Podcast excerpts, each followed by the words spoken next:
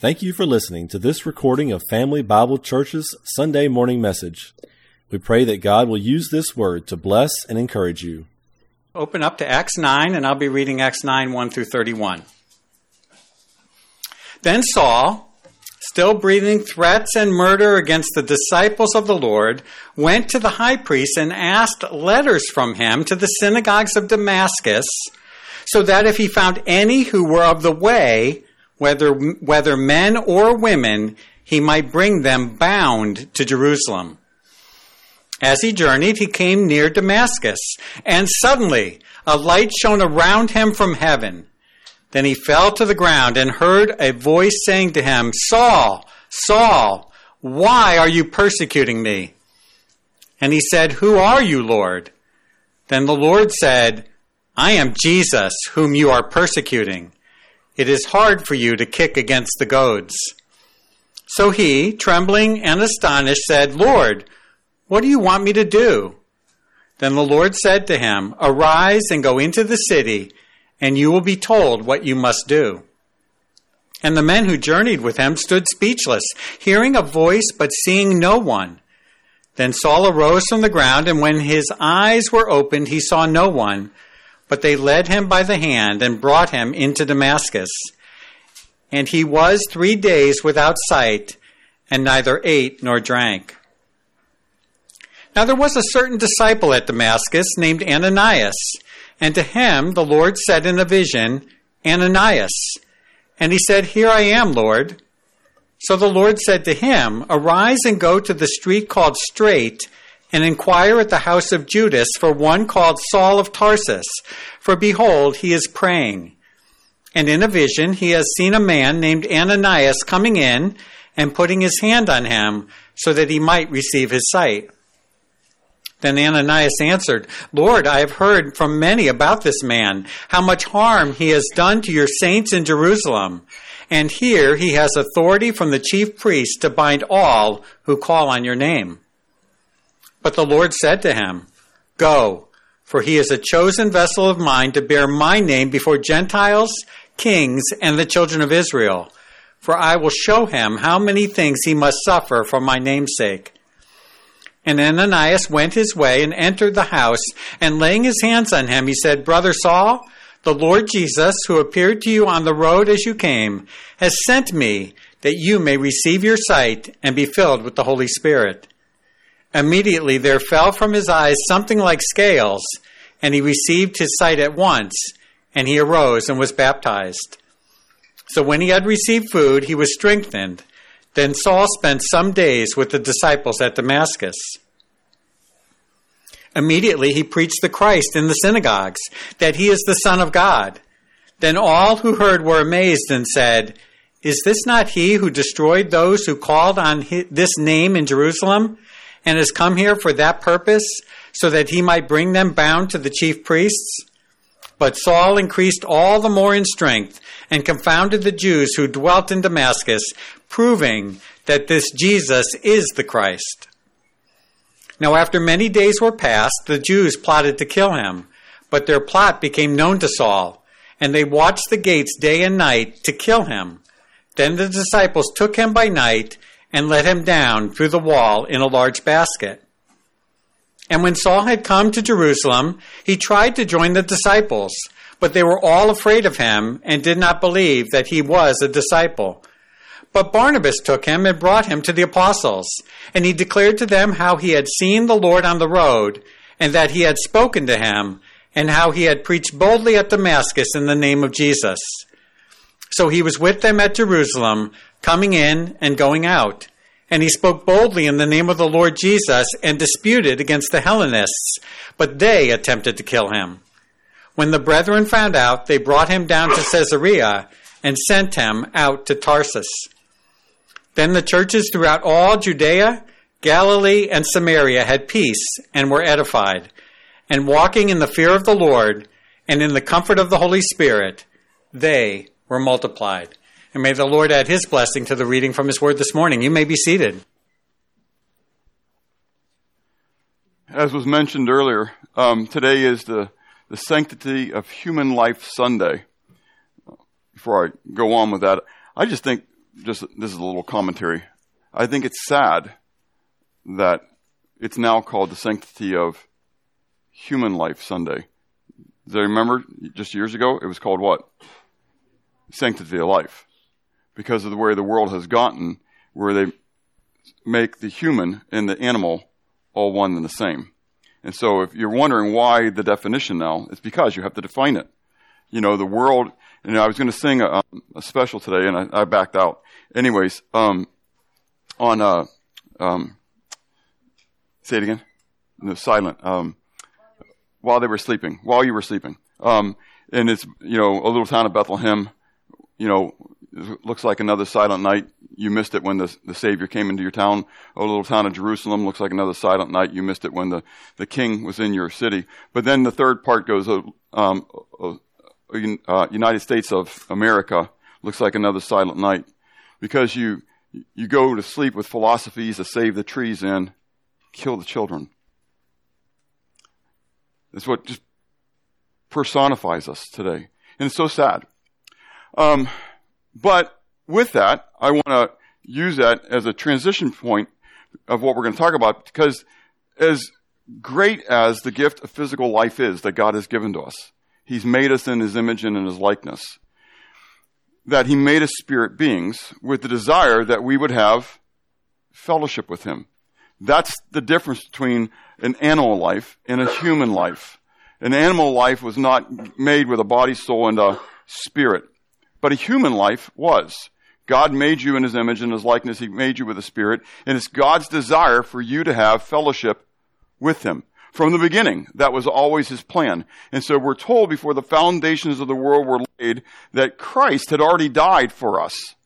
That it was already in the mind of God what the plan of redemption would be. He knew that when He made man with a free will to be able to make a decision that man would rebel, man would choose to, to go against what God had declared.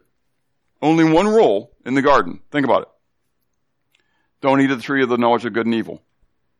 There was only one, one special tree in that garden, right? You should always tell me what? No, no, you're wrong. That's exactly right, Rodney. There were two special trees in that garden. There wasn't just a tree of the knowledge of good and evil that they weren't allowed to eat of, but there was a tree of what? God didn't say they couldn't eat of it. They could have ate of it. But they chose to eat of the tree of death. And from that moment, they were placed out of the garden. That's why Jesus came and died. We then have to acknowledge the fact that, like Adam, our father, we have chosen to what? To sin. James 2.10 says, if you obey the whole law, yet you stumble at one point, you are guilty of, of it all. The greater gift, physical life is important, it's exciting. I'm glad I'm here. But the greater gift is eternal life. God breathes into you the breath of life, physical. But it is God who also breathes into you eternal life. Not by any works which you have done, but purely by Him. Today we get to, to see that in the life of Saul of Tarsus, the persecutor of the church. But with this gift of eternal life comes a transformation, a transformational work of God. That when God gives you life physically, right? Think about it. And so, I don't know, Gabrielle, are you still here? Yeah, right? We got Hope who's ready to, to, to break forth, right? And so I've been with Marcia through six deliveries, you know, we had a set of twins, so got seven, but there were six, right? And, and every single time, every single one of those babies wanted to nurse. Isn't it mind boggling? Did you ever think about that? That's a miracle by itself. It's been existing for nine months in water. And, you know, you can give me all the embryonic fluids and all that kind of stuff, and I don't really care about that. It was just whatever, right? All I know is a baby came out, and within moments, knows how to latch on. The baby knows how to latch on. How? God gave them the ability. God gave them the gift. God gave them the know how to do that. It begins bonding with parents. Do you think about that? All these things that, that happen just in your physical birth equally there is a transformational happening when you get saved. When you accept Jesus Christ as your Savior, when you get the new life, if you would, eternal life, things begin to happen. So I want to look, before we jump into Acts 9, because we're going to see this in Paul, and what's really exciting is it's Paul who actually wrote these things. So Romans 6, I have them on my sheet, so I'm going to read them from here. I was going to pass them out, but I think for time, I'm just going to read them real quick. Romans 6, beginning at verse 5 and verse 6. So listen to what Paul says. He says, for Paul, who was originally who? Saul, who we're going to talk about today, right? For if we have been united together in the likeness of his, that is Christ's death, certainly we also shall be in the likeness of his resurrection. So if you've been joined to him through his death, you're going to become looking like him in what? His resurrection. Knowing this, that our old man was crucified with him, that the body of sin might be done away with, that we should no longer be slaves of sin. Then drops to verse, verse 20. For when you were slaves of sin, you were free in regard to righteousness. What fruit did you have then in the things which you are now ashamed? For in the end, those things, for the end of those things is death. But now, having been set free from sin and having become slaves of God, you have your fruit to holiness and in the end, everlasting life. For the wages of sin is death, but the gift of God is eternal life in Christ Jesus our Lord. Paul equates then that there's going to be this change, that if you were a slave to sin, but now you are a slave of God, life changes. You don't live the same. You cannot live the same. You cannot, as Jesus said in Matthew 6, serve two masters. You've made a decision to turn from one master to another master. Therefore, your life has to change. 2 Corinthians 5.17, one you all know very well. Therefore, if anyone is in Christ, he is a what? Say it again louder. A new creation, right? Old things have what? What have they done? Passed away all things have become new. So if you are a new creation in Christ, old things should have what? Ah, passed away. And all things should be coming new, right? Galatians 5, 16 to 25. I say then, walk in the Spirit, and you shall not fulfill the lust of the flesh. For the flesh lusts against the Spirit, and the Spirit against the flesh. And these are contrary to one another, so that you do not do the things that you wish. But, if you are led by the Spirit, you're not under the law. Now, the works of the flesh are evident, which are adultery, fornication, uncleanness, lewdness, idolatry, sorcery, hatred, contentions, jealousies, outbursts of wrath, selfish ambitions, dissensions, heresies, envy, murders, drunkenness, revelries, and the like, of which I tell you beforehand, just as I told you in time past, that those who practice such things will not inherit the kingdom of God. Does that make you stop in your tracks for a moment? If that's your lifestyle, if that's who you are, Paul says, you're not going to inherit the kingdom of God. I understand saved by grace. But get the point is, if that describes your life, if there hasn't been any transformational change, you got to stop in your tracks and think. But the fruit of the Spirit is love, joy, peace, long suffering, kindness, goodness, faithfulness, gentleness, self control. Does it describe your life? Is it describing a change in your life? Are you becoming more like those things than you are the former things? Against such of these there is no law, and those who are Christ have crucified the flesh with its passions and desires. If we live in the Spirit, let us also walk in the Spirit. So those who are Christ have what? Crucified the flesh. Finally, Ephesians 4, 17 to 24. I forgot to keep going with myself here. Ephesians 4, 17, 24. This I say therefore and testify in the Lord that you should no longer walk as the rest of the Gentiles walk in the futility of their mind. You used to do that. You used to walk like them, but you shouldn't do it anymore. Having their understanding darkened, being alienated from the life of God because of the ignorance that is in them, because of the blindness of their heart, who being past failing, have given themselves over to lewdness to work all uncleanness with greediness.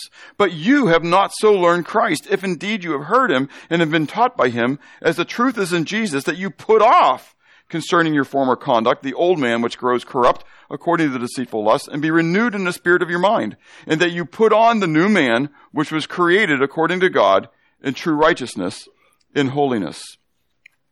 This putting off the old man, putting on the new man, this transformation that God is going to work in an individual to whom he comes to.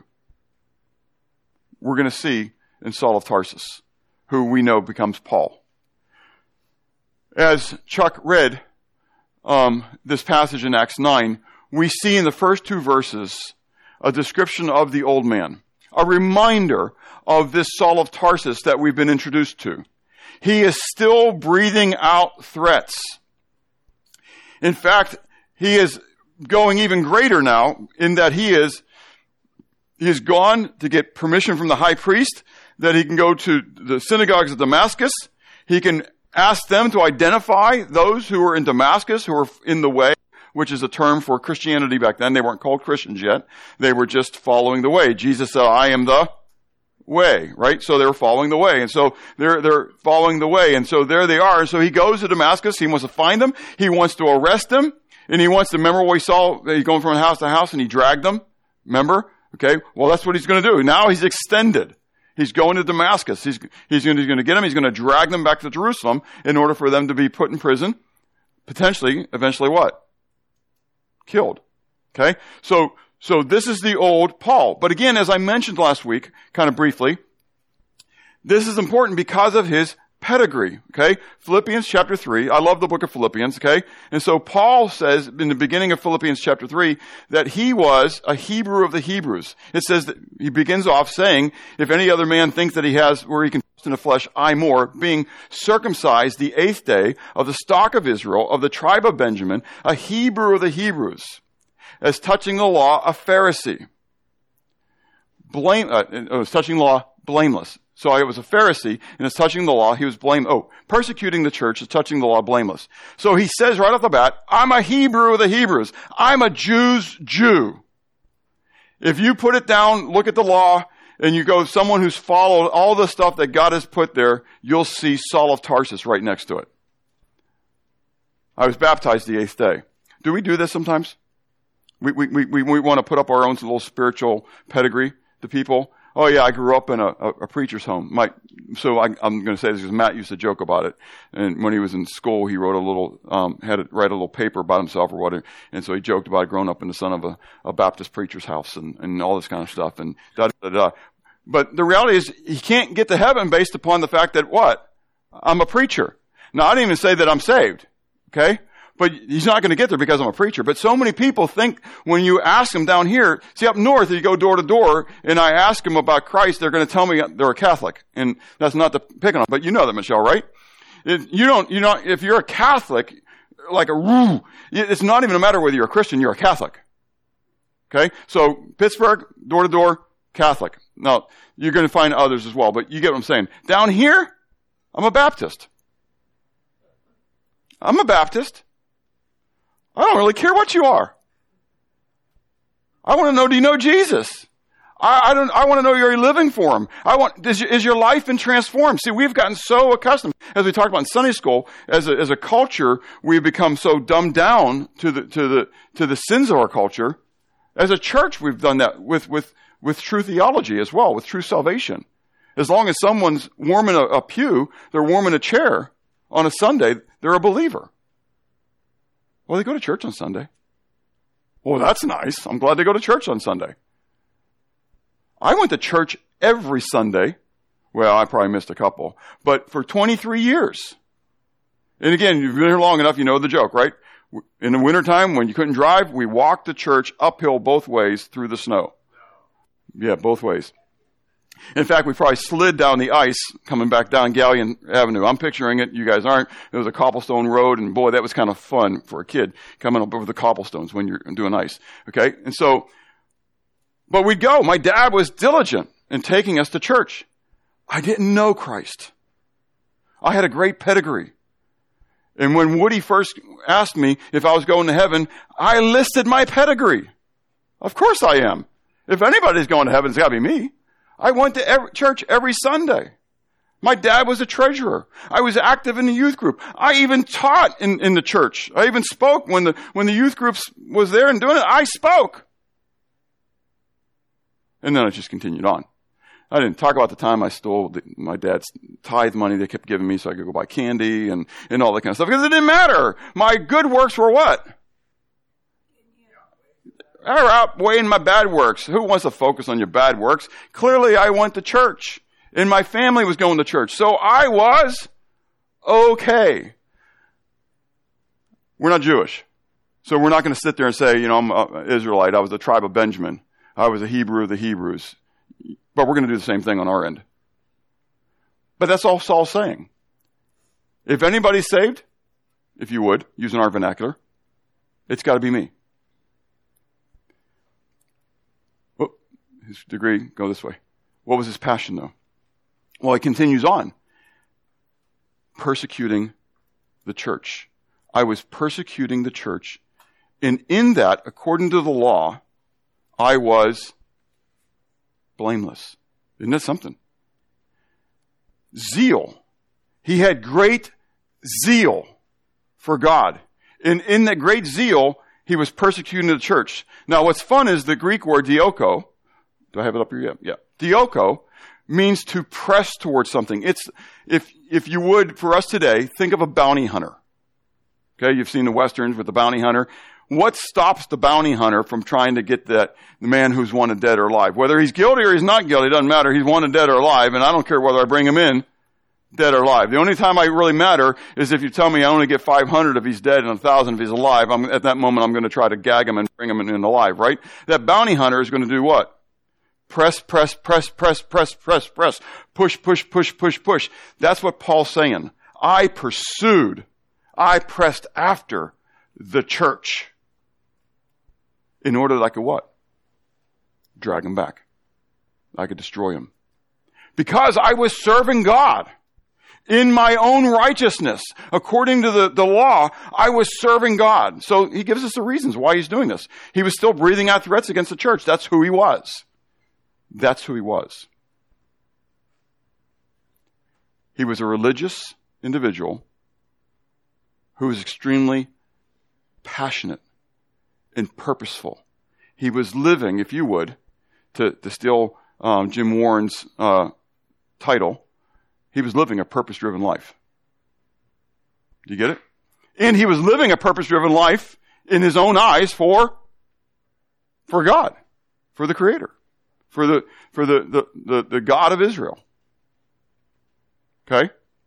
That's who he was. But in persecuting the church, we see that he was really persecuting Christ. He was really persecuting his Redeemer. He was persecuting his own God. But he was ignorant of that. He didn't know it. He didn't understand. So God in his grace did what? Came to him. God came to him in order to work a transformation. We see that it is clearly the work of God. Saul of Tarsus, and I might say Paul here and there, so forgive me for that. I'm trying to keep to his real name at this moment, right? But Saul's doing what? He's breathing out threats. He's going to Damascus, but, but God comes and initiates it with Saul. Now, can I state, stop for a moment? And he's already initiated, right? He's already done what? Provided the means of salvation. But Saul is what?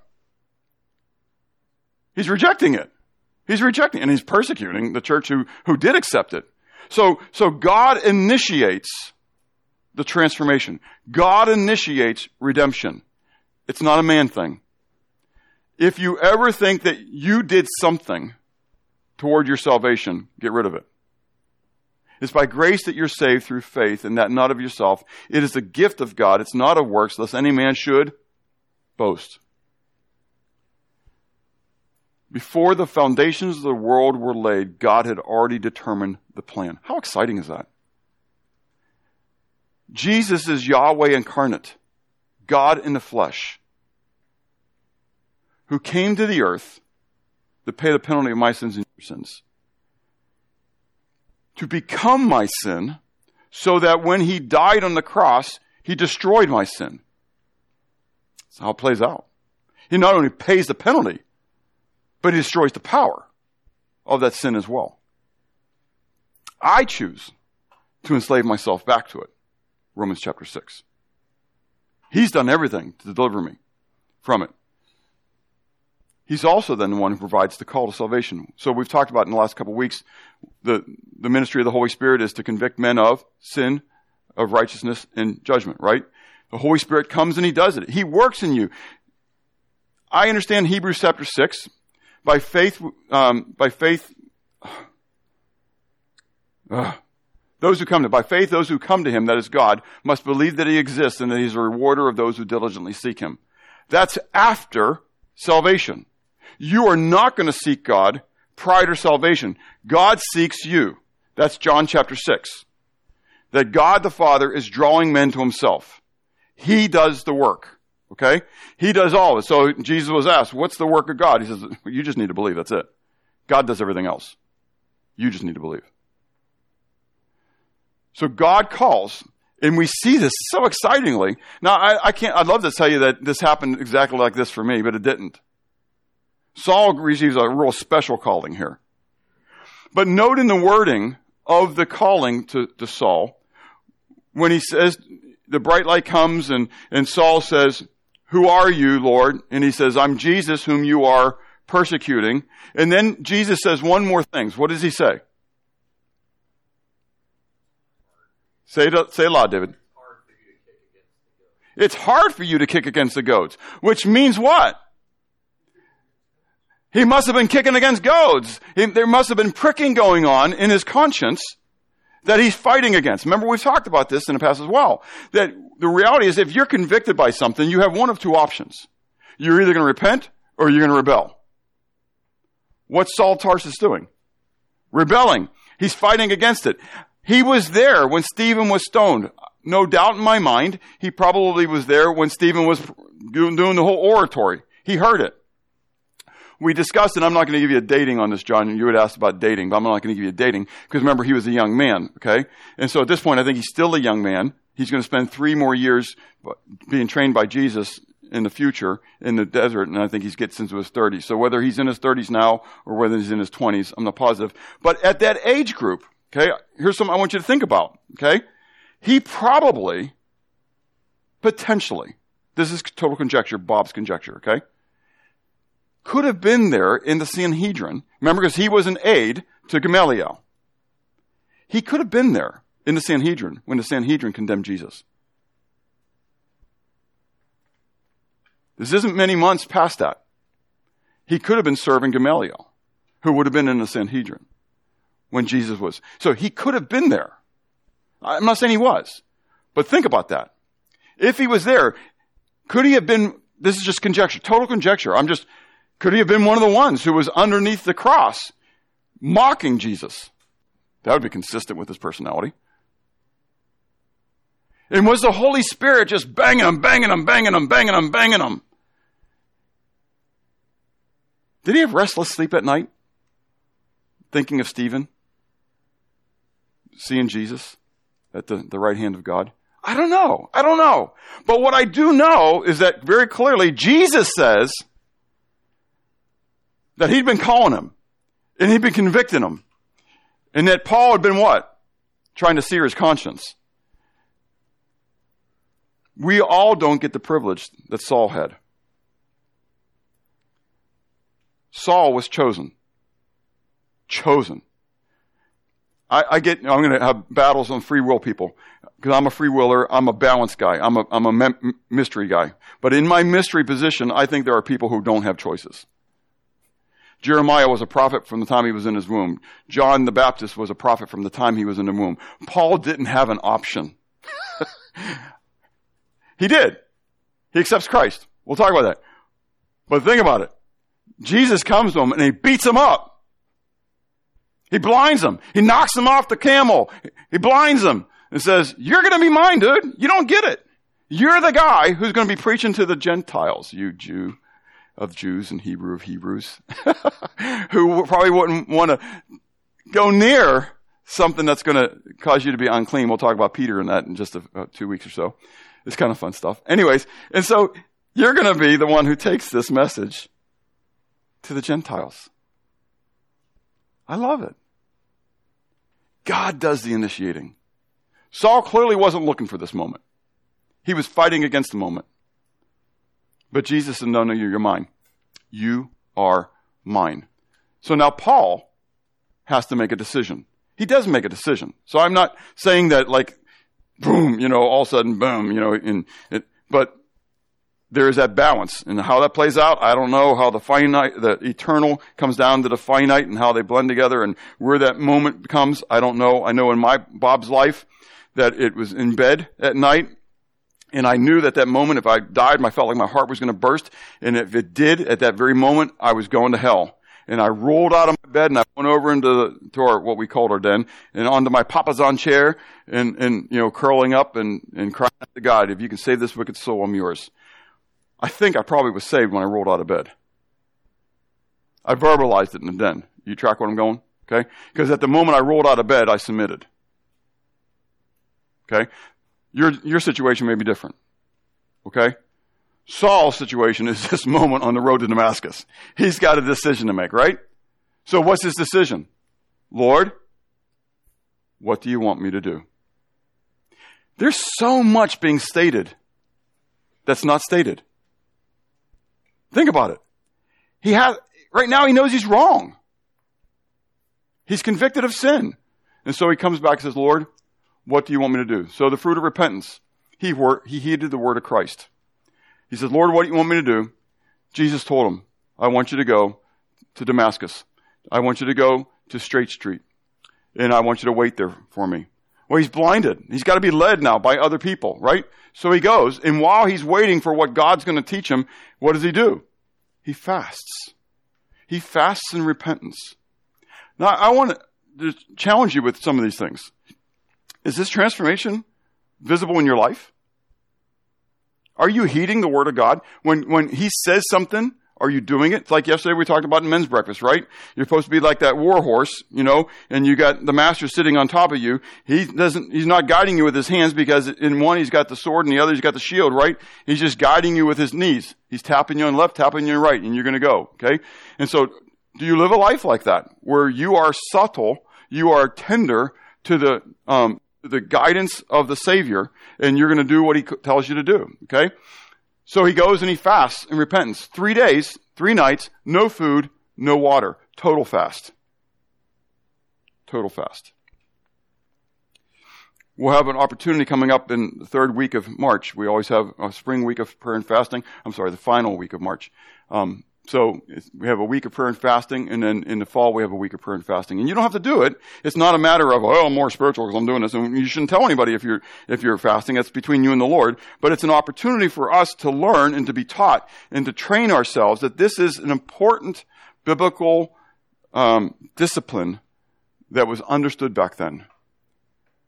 Lord, why couldn't we cast out that demon? Because you have little faith. This kind only comes by prayer and fasting.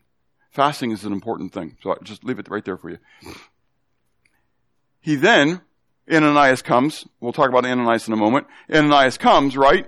After submitting to the Lord. He comes and, and he comes and he lays hands on, on Saul. Saul, the, the scales go away. He receives his sight and immediately, immediately he wants to be immersed in the name of Christ. He wants to be officially identified in the name of Christ. There's something that happens. After you get saved, you want to be immersed. You want to be identified with him. Saul does the same thing, right? And so at that moment, we see there's also the laying on him with the filling of the Spirit, but there was no, again, if, if we're going to see speaking in tongues or something like that, why wouldn't we see it here? So it, it plays out. But in this, Ananias lays hands on me. He's, he he's filled with the Spirit. And I can't, honestly, I'm not going to tell you that I, I can give you the definition of, of, of how this is being played out, okay? But what I know from Paul's teaching, okay, who this is the one who's going it, that Paul says in Ephesians chapter 1 and 2 Corinthians chapter 1, that you are sealed, that when you accept Christ as your Savior, you are sealed with the Holy Spirit. The Holy Spirit comes upon you. So, what this second filling was at this moment, I'm not going to define to you, okay? But I don't see this necessarily like the, the empowerment Okay, so I'm just going to tell you, I'm straight out there. Okay, there's some things that in life I'm still praying about, and I'm still searching for myself and, and seeking to understand. Okay, but what I do know, and I do understand, is that when you get saved, you receive the Holy Spirit and you are sealed, and then God empowers you to accomplish tasks that you couldn't accomplish on your own apart from Him. Okay, we're not told that anything happened with this feeling at this moment. Other than, I think this is going to go to the, for me, with the empowerment, because the next thing we're going to be seeing that Paul does, okay, is going to be consistent with what happened in the early church, okay? And that is, well, next thing after this one, he gathers with the disciples, right? So he goes instantly, and instead of persecuting the disciples, now he wants to what? Be with them. He wants to fellowship with them. And he begins to witness of Christ. That's where I'm going to go with this empowerment thing, okay? This filling. Instantly, being filled with the Holy Spirit, having the Holy Spirit living inside of him, okay? The first thing he wants to do is to gather with the church and tell other people about Jesus. The one who was persecuting the name of Christ is now proclaiming the name of Christ. And he's doing so in such a way as he's confounding the Jews. The fact the word there, um, we're in verse um, uh, 22, he dwelt in Damascus, proving that this Jesus is the Christ, is the word to, to harmonize. To, he was, he was, he was a Jewish scholar, okay? And so now he's, he went from persecuting Christ. Now he sees all these Old Testament, his eyes are open. You get it? And he's seeing all these Old Testament passages that he should have, duh, realized in the past. And now he's going to his own people and he's harmonizing the scriptures. Remember, they don't have the New Testament. Why don't they have the New Testament? Because they're living it. That's exactly right. It's not written yet. They're living it. So he's using the Old Covenant, the Old Testament. When someone comes to, you, you get the witness, do you normally go to the New Covenant or the Old Covenant? Isn't it kind of cool to know that you go to the Old Covenant and you can witness about God? I love going to Isaiah, using Isaiah and Zechariah when I'm witnessing the Mormons and, and uh, Jehovah Witnesses. So, so that's what he's doing, okay? So he's harmonizing if you would, the gospel to them, the good news, okay, about Christ coming, and it would be God in the flesh. He was the Son of God. So he's witnessing to them. But then we're told that he's also himself growing in Christ. This is kind of fun. Verse 22, Paul increased all the more in strength and confounded the Jews who dwelt in Damascus, proving that this Jesus is Christ. Now after many days were passed, the Jews plotted to, to kill him, but their plot came known to Saul and they watched. So Paul is continuing to what? To be strengthened. He's continued to grow. He's continuing to learn more and more. Okay? And so he's continuing to grow. So ask yourself real quick through those six things. Are you heeding the word of Christ? That as you read the word of God, I'm assuming something. I'm assuming you're reading the word of God. As you're reading the word of God and you see that God tells you to do something, are you doing it? Are you fasting? Repenting of the, the, the evil, seeking to be more faithful in your life. Have you been immersed into Christ? Have you, are you gathering together with the disciples? Is that important? I know you're here today, so you can say, yeah, check that one off. Okay? But is it a, is it a common practice? Is it a desire for you? Or do you only come because you feel like, well, if I don't go, God's going to bang me? Okay? Are you witnessing? And are you growing in the grace and knowledge of the Lord and Savior Jesus Christ? Well, what was the reaction of the men? First of all, we have the reaction of the church in Damascus, right? What was their reaction? First of all, there was rejection. How do you get that? Well, Jesus comes to Ananias. And he says to Ananias, I want you to go over to, to Straight Street, to the, to the house of, begins with a J. It's not Judas, is it? Is Judas? Okay. So I want you to go to this house, okay? And you're going to find there this guy named Saul of Tarsus. Whoa, Lord! Send me any place. Remember we talked about Sunday school? About we want to pray against people sometimes. So yeah, this is Ananias with Saul. I'm praying against him. Destroy the guy. God says, no, I want to save the guy. And I want you to be the guy who goes over and talks to him about me. So rejection. Reservation. I'm not sure. But then ultimately there was what? Acceptance. And it's okay. So, so note, the, the Bible doesn't hide these, these feelings. It's okay. I mean, you know somebody who's been a real enemy of the church? I get it, right? So we want them to stop. But what happens if God wants them saved? We go through these processes. What about the Jews in Damascus? Well, they as well first wanted to kill him, but first they were amazed. They were amazed. This is the same guy, right? I mean, like, he came here to be on our side. Now he's playing for the other side. Could you, could you imagine that played out, right? Then there's consternation. What's the consternation? Well, he's confounding them. He's harmonizing. The, the, he used to be going against, but now he's taking the same scriptures that I have and he's showing me in the scriptures that this Jesus actually is him. And so they have a decision to make. Are they going to repent? Or are they going to rebel? What did they choose? To rebel. That acceptance back up on the uh, church of Damascus goes one step further, doesn't it? Because now when the, when the Jews decide to kill him, what does the church do? They aid and abet him. They help him to escape.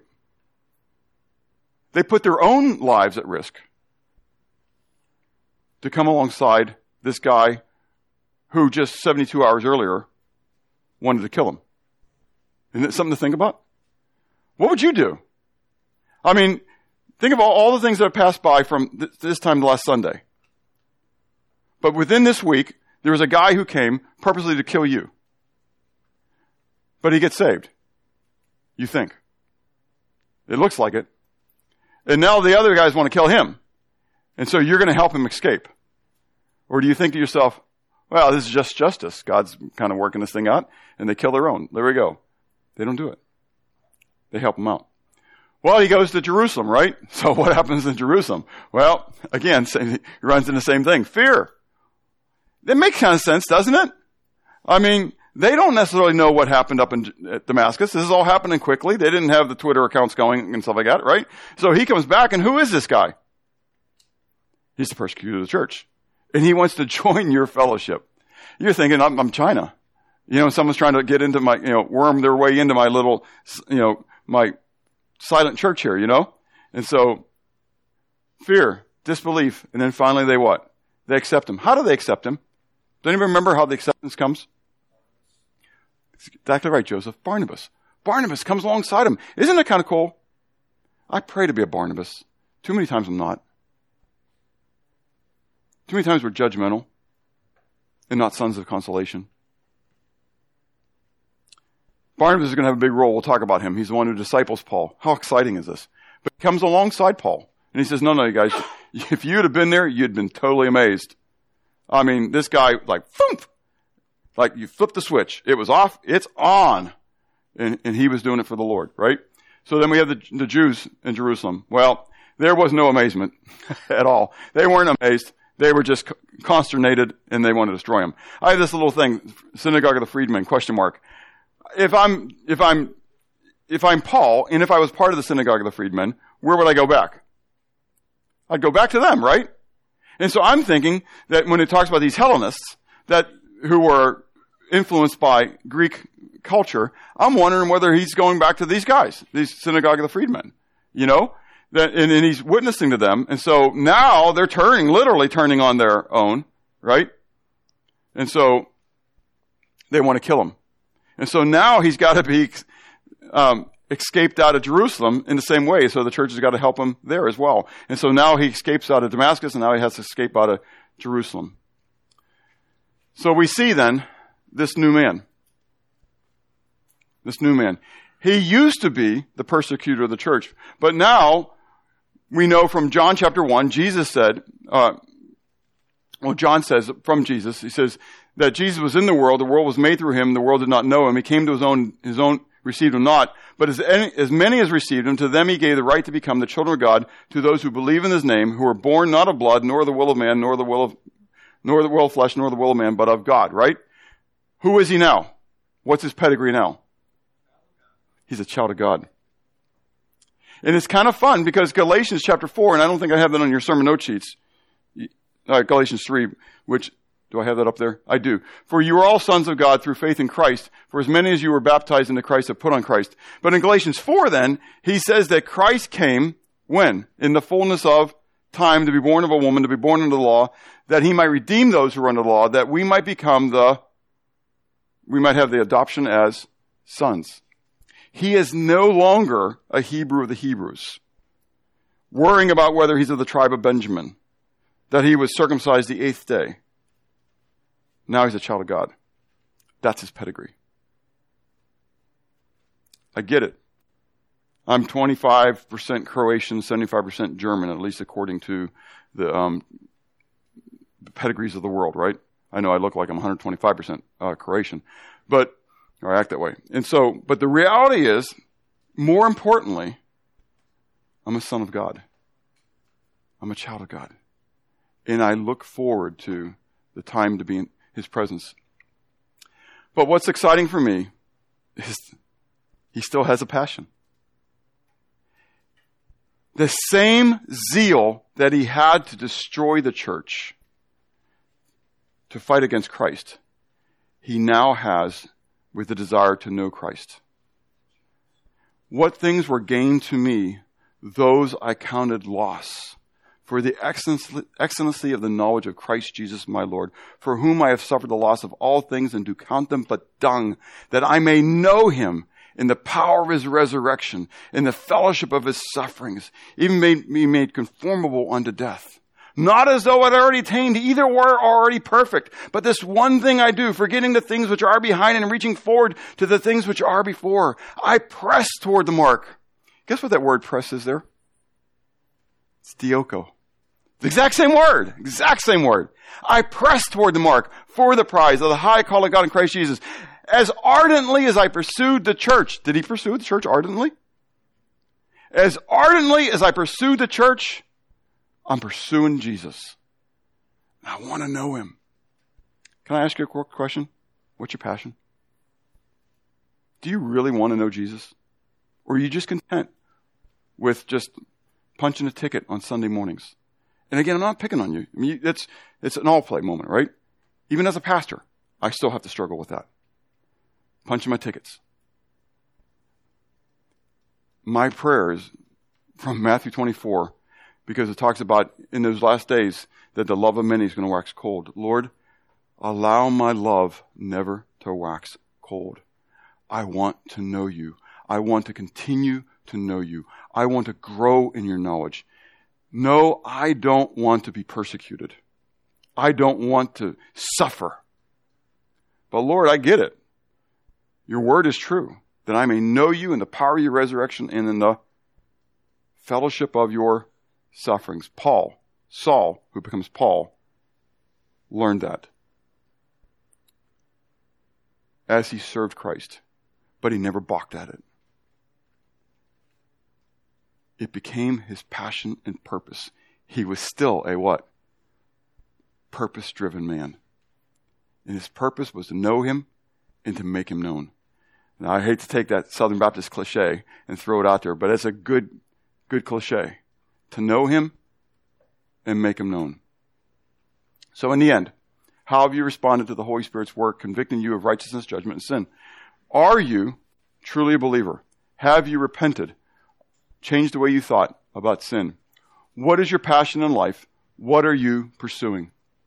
Is there a distinct difference between your life in Christ and what it was prior to Christ? For Bob, I believe that there is. Again, the Moffats were members here for a long time, and so if you knew Greg and Connie, they would testify to that. Um, Rodney, Michelle, you guys knew us before we were saved as well. A little bit of change? At least a little bit? Yeah. yeah. Okay. And so Say again? My uniform changed. Amen, brother. That's exactly right. And so, so hope, I mean, if you knew me before Jesus, I'm the guy that cussed his wife up and down, stopped the car, told her to get her out. That's who I was. Just who I was. I can't imagine being that guy anymore. I just can't imagine. It's like it's a different person. Because it was. But there's so much more transformation that's going on. And I praise the Lord for, for that consecration, that sanctification process we mentioned, right? That, that's going on. Isn't that kind of cool that God does that for us? Is there then a need to change the way we think and change the way you act? Let's pray. Father, thank you for your goodness to us. Thank you, Father, for beginning the work. We know that you who began the good work in us will continue to perform it to the day of Christ. And that it's you who are placing in us both the will to do of your good pleasure. Lord, help us to be, to be submissive and obedient. Help us to be tender to your voice. Help us to, to hate what you hate, to love what you love. Help us to be bold to make known your message. Thank you, Lord, for sending Bob and Marcia Key. Thank you for sending uh, Woody and Della Prophet. Thank you for sending Ron and Hazel Benzing into my life and making your word known to me. Thank you for doing your mighty work. Lord, I pray that you would help each of us to be those people in the lives of others, that you might receive the glory in Christ's name. Amen.